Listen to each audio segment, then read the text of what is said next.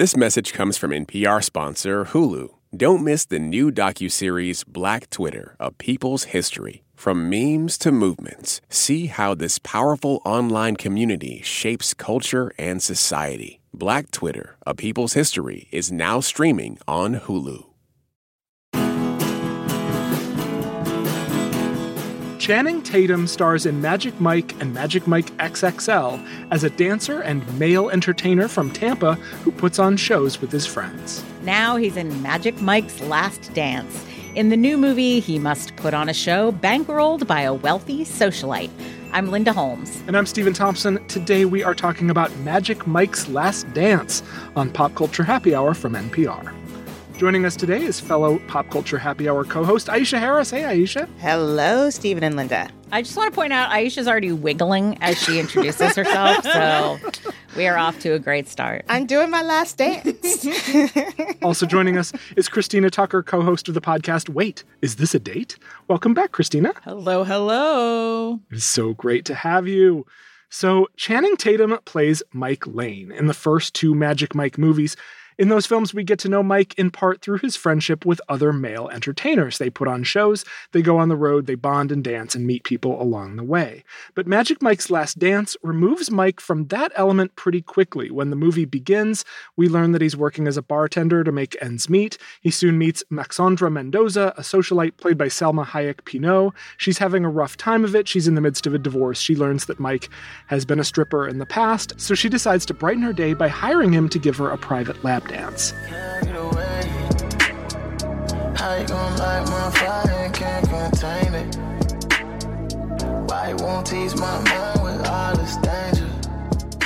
Soon she's got an even more lucrative gig in mind for him. She hires him to spend a month with her in London and overhaul a theater owned by her estranged husband's family. God, this plot. hey, you got to get all these details in there. Basically, they need to turn it from a stuffy theatrical stage into a bawdier place, entirely complete with, well, male entertainment. So they gather up a new batch of dancers, virtually none of whom have any speaking parts at all, and whip them into shape for one big Last Dance. Magic Mike's Last Dance was directed by Steven Soderbergh. He directed the first Magic Mike but sat out Magic Mike XXL. It's written by Reid Carolin, who also wrote the first two films. Magic Mike's Last Dance is in theaters now. Christina Tucker, I'm going to start with you. What did you think of Magic Mike's Last Dance? I had a fine time at Magic Mike's Last Dance. Was it the soaring male bonding of Magic Mike XXL? It was not. Was it the kind of darker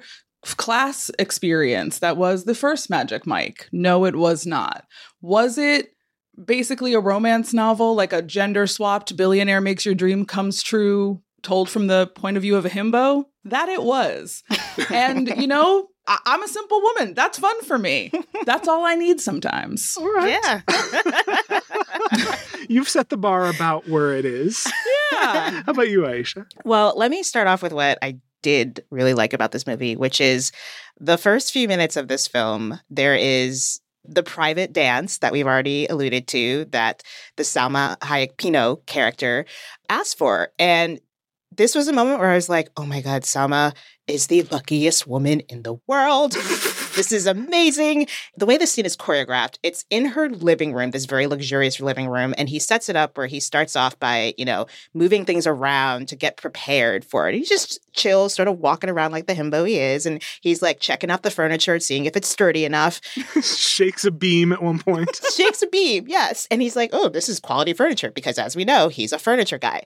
As the scene is happening, they're basically having sex with their clothes on. And I loved every moment of it. There's a moment where he is like dangling from one of her furniture pieces and then he like slips out of his pants, like his legs come out. And I was just amazed. It was amazing. So that was like the high point.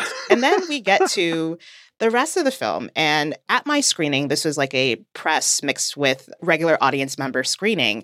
They had special free complimentary drinks like pegged to the film, themed to the film. they were trying to liquor us up. They even had like four or five male dancers, I guess, they hired who at the beginning, before the screening even started, one of the press people brought in a boombox and started playing pony. And then they tried to invite some audience members to come and get lap dances. So they were clearly trying to prime us for this movie.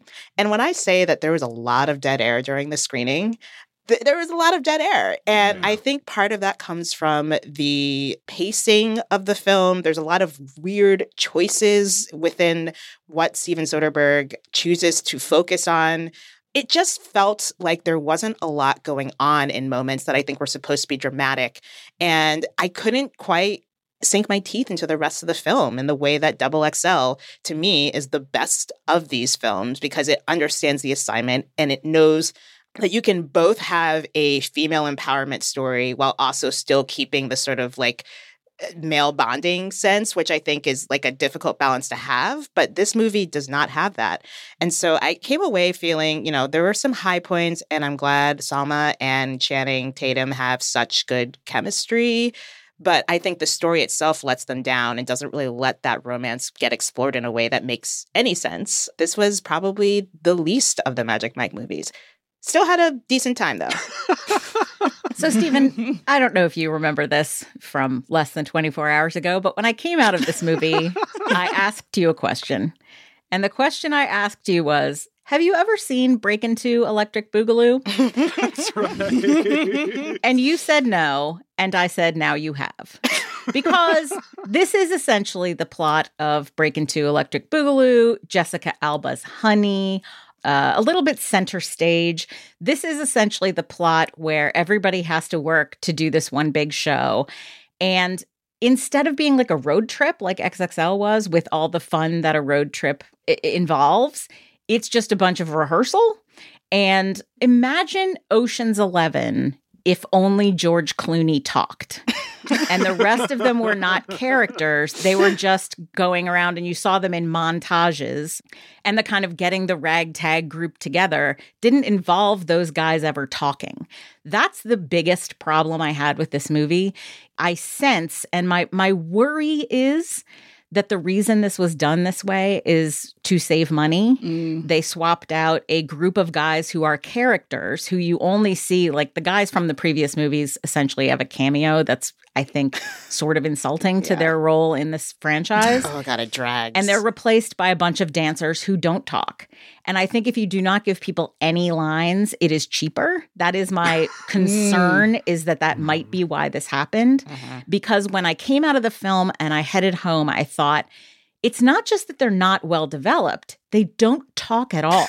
and it makes the movie feel to me really weird and out of balance because in in the place of an actual group of characters who make up the dance troupe, you have this relationship. I agree with Christina. This is structured like a romance between Mike and Max. And Max is a character I did not like at all. She she makes several references to like, do you think I'm crazy? Crazy is not ever the word that you would use in a situation like this, but does she do a bunch of things that I don't think make any sense? Yes. Does she seem sort of zany and exhausting? Yes, I did not like this character, and that made it impossible for me to connect with the romance.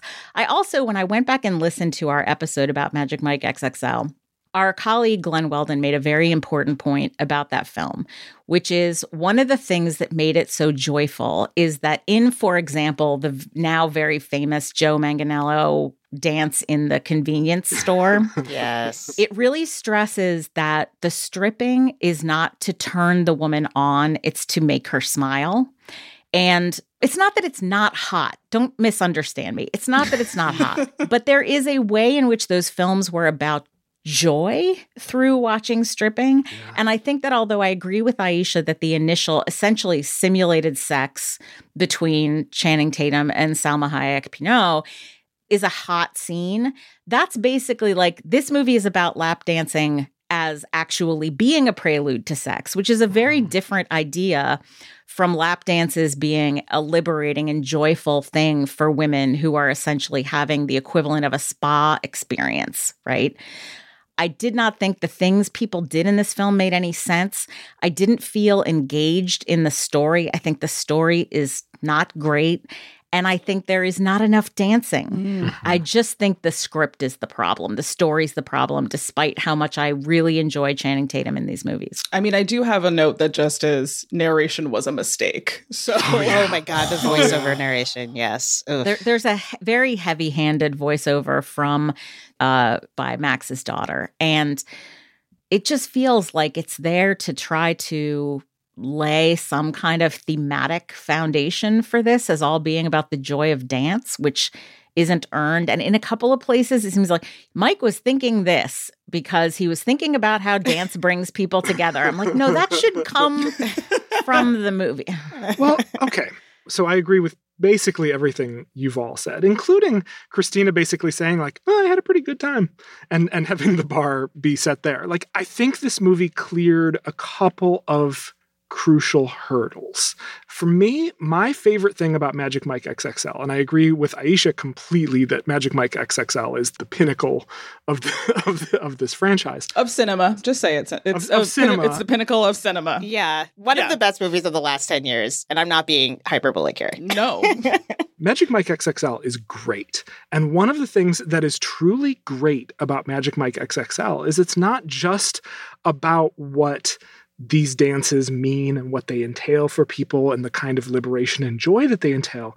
That film is also deeply about intimate in the like non-sexual sense, intimate male friendships and the importance of nurturing and kindness among men. And that actually felt pretty radical in a film that's like really about like a bunch of bros getting naked around each other. The fact that they care about each other deeply, talk about their feelings, touch each other lovingly in the way they go through the world. That's really important and I and in a way that made that film feel radical. What I will say for this film is I don't think this film does anything to undercut that tone. There are moments in this film where Channing Tatum behaves around the other men in the scene in very loving and supportive ways. There's just like a guy who's like a stage director and he like has his hand on his shoulder and tells him he does a great job and like there are moments of that kind of sweetness in this film. But the central mistake this film makes is made kind of from the jump, where it just writes out of the film basically everybody from the previous movies except for Mike. You have this one Zoom call with a few of his buddies that's meant to kind of be a little bit of a tip of the cap to the films that came before this. But otherwise, it's entirely new people, entirely people I didn't care as much about. If they had found a way to just like, she's got all the money in the world, fly these dudes out, like put together a show with the dudes from the other movies. Why does it have to be a new crop of completely anonymous people who never get to speak? Every step of the way, it was a missed opportunity to connect this film with the other films in the franchise and really touch on the themes that made, especially the second film, so special. Yeah, I had this feeling like I didn't need it to kind of repeat with the same characters, that kind of loving friendship energy, because we do have XXL, right? It exists. I can watch that film. But it did feel like a missed opportunity to have this whole crop of new bros, basically, and not get to kind of repeat that experience in a different Mhm. way with different characters. I kind of just wanted to know a little bit more about let's be honest, anything about the new dancers who showed up. And I think if we had recreated that kind of Magic Mike XXL experience with these new guys, I think that would have felt a little more true to the themes and the vibe of the movie in general. I think also there's like there's a certain sense of irony that this movie is coming out this same week as that infamous piece in the cut about the Fleishman effect and Mm.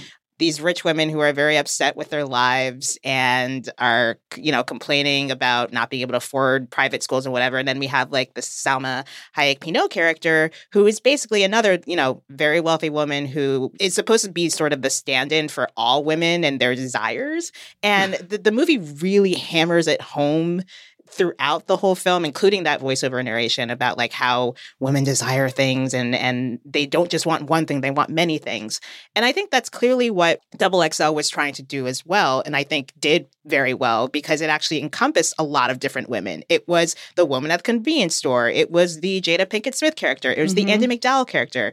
Women of different ages, of different ethnicities, of different class, like of different places in life.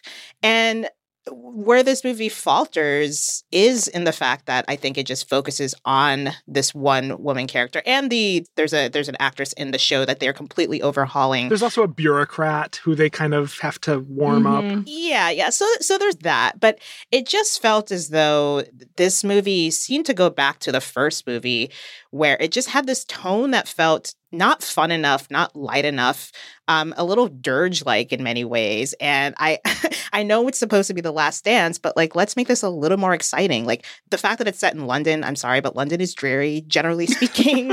um, and then most of it is set inside this dark theater Mhm. it just felt sad in a way and i wanted uh, a little more joy and i think it was you know to linda's point about the prelude to sex and the way it's to me that was the one thing that worked just because i do think there's place for joy and i'm glad magic mike got into that but i think it can often tip into joy and then it just being super silly and i think this movie at least trying to acknowledge that some women yes actually want it to feel like a prelude to sex Mhm. I liked that. But the rest of the movie felt so dark and dreary.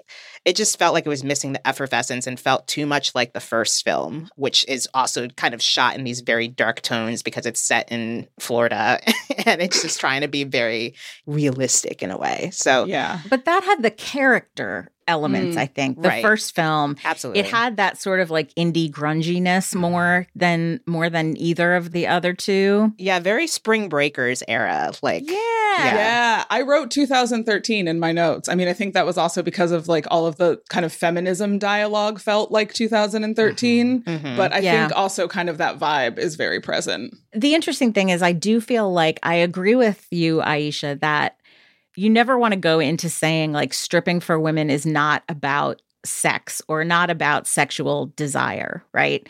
That can be infantilizing. It can be sort of women just want to cuddle. Like that, I get that whole thing.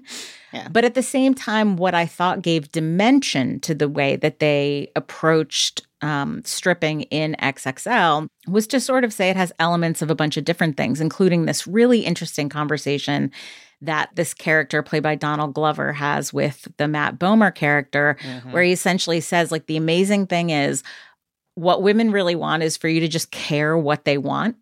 That's really all they're asking for. And I remember finding that statement so kind of piercing and bleak in a way. Mhm. And I think that this film makes a lot of pronouncements to that effect. It keeps talking about that idea of giving women what they want, but I think it does it in a much flatter way. yeah. In addition to the voiceover, which I agree is pretty calamitous in, in terms of how clunky it feels, there's also a, a section near the end where a character is sort of like having flashbacks to earlier in the movie to explain the meaning of the climactic kind of moments of the relationship.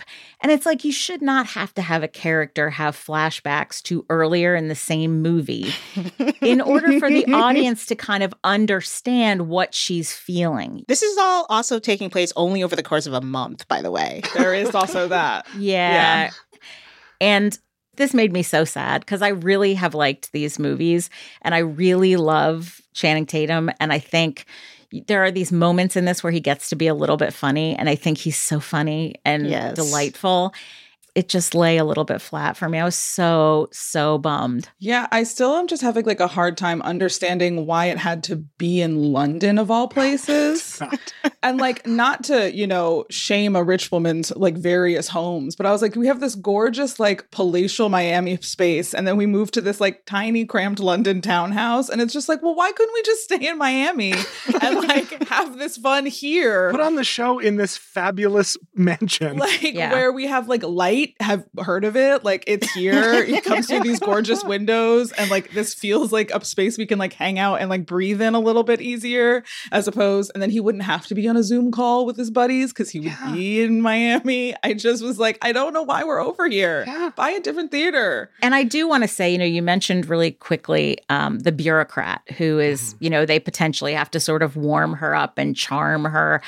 I felt like that character was out of like 1987. Yeah. It's sort of the mousy woman who just wants to be opened up by having strippers perform for her. It felt a little mocking to me. And one of the things that I like about Magic Mike and about XXL is they're not mocking toward women. And I think this is a bit mocking toward her. Eventually, I think it it's kinder to her, but at the beginning, it's very kind of stereotypically unkind to her in a way I didn't like and that surprised me. So yeah, I don't mean to just list grievances, but boy, I was bummed out. I think I just wanted a fun hang. I'm going to go watch uh, Magic Mike XXL for the ninth or tenth time. Ah, so good. Peak of cinema. All right. Well, we want to know what you think about Magic Mike's Last Dance. Find us on Facebook at facebook.com slash PCHH. Up next, what is making us happy this week? This message comes from NPR sponsor Hulu. Don't miss the new docuseries Black Twitter: A People's History from Onyx Collective and Hulu. Directed by Prentice Penny, executive producer of Insecure, Black Twitter: A People's History tells the story of how black voices found a new home online and blossomed into a force for change while laying down some hilarious tweets along the way. From the memes to the movements, see how this powerful community shapes culture, society, and politics. Black Twitter, A People's History, is now streaming on Hulu.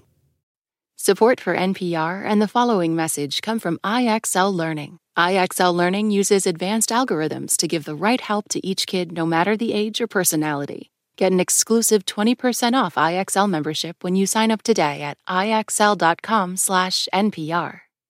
This message comes from NPR sponsor REI Co op. REI has gear, clothing, classes, and advice for camping and glamping, biking and hiking, axing and snacksing. Visit your local REI co op or rei.com for the million and one ways to opt outside. Now it's time for our favorite segment of this week and every week. What's making us happy this week? Christina Tucker, what's making you happy this week, buddy? I took a little jaunt up to a city called New York, heard of it, Hmm. to see the 21st anniversary screening of Lord of the Rings presented in concert with the orchestra doing the full score.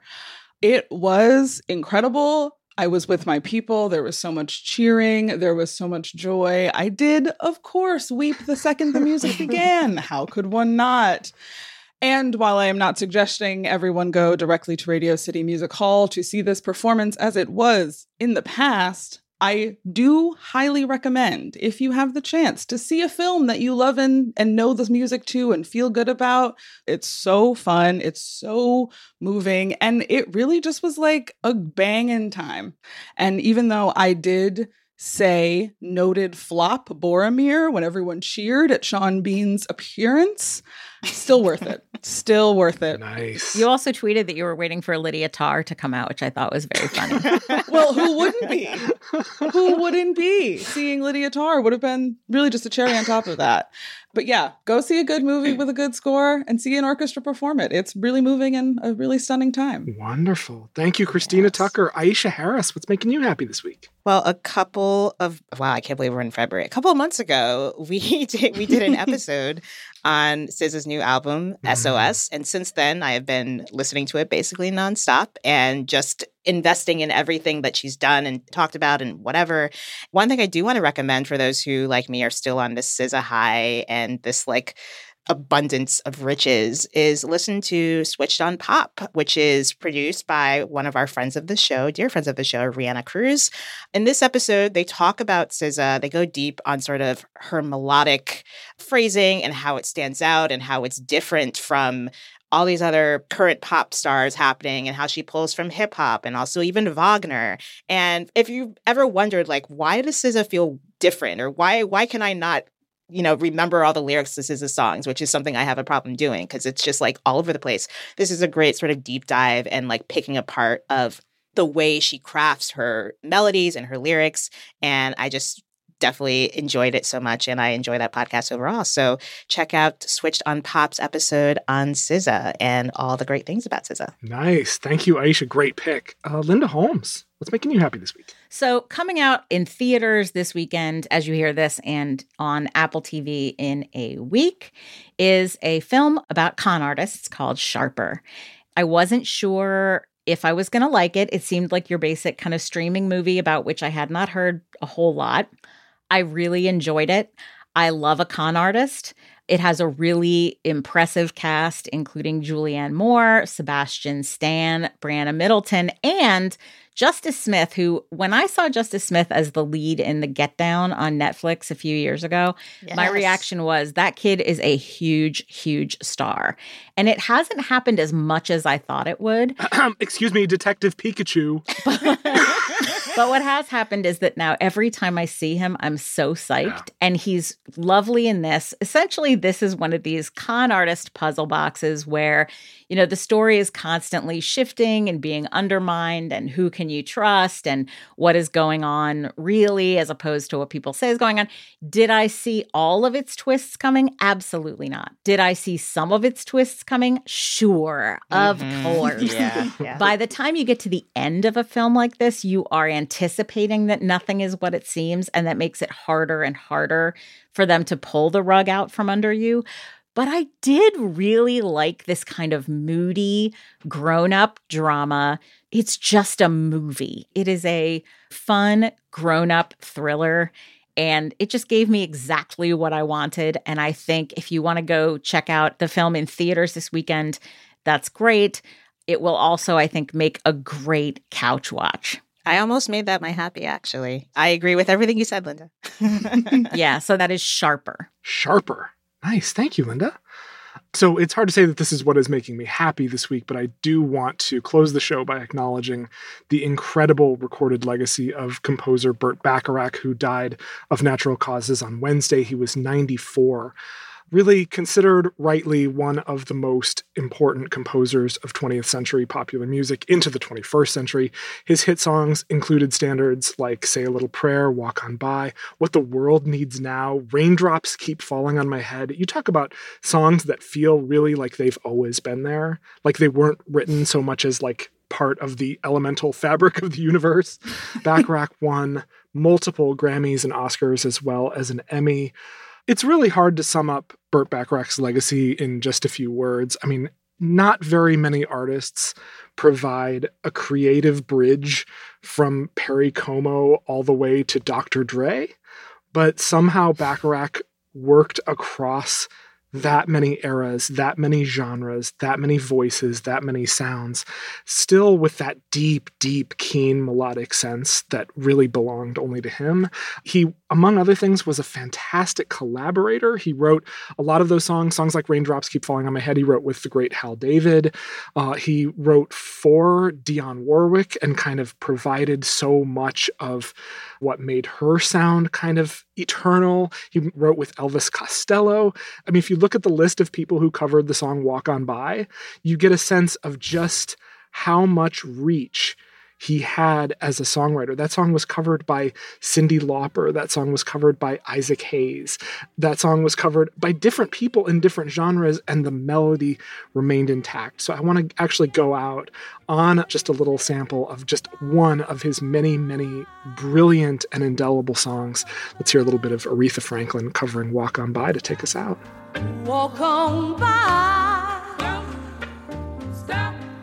Walk on by.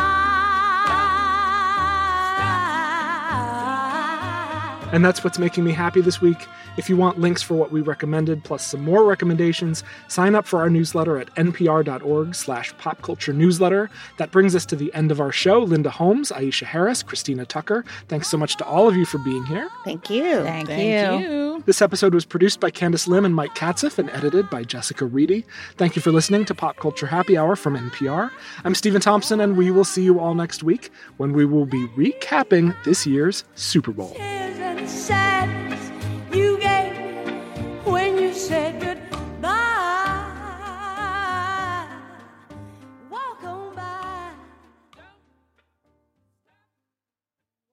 This message comes from NPR sponsor, the Capital One Venture X Card. Earn unlimited 2x miles on everything you buy. Plus, get access to a $300 annual credit for bookings through Capital One Travel. What's in your wallet? Terms apply. Details at CapitalOne.com.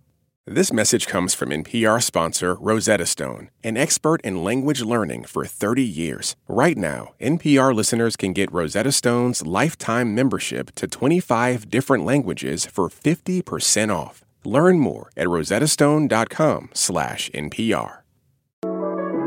It's a high stakes election year, so it's not enough to just follow along. You need to understand what's happening so you are fully informed come November. Every weekday on the NPR Politics Podcast, our political reporters break down important stories and backstories from the campaign trail so you understand why it matters to you. Listen to the NPR Politics Podcast wherever you get your podcasts.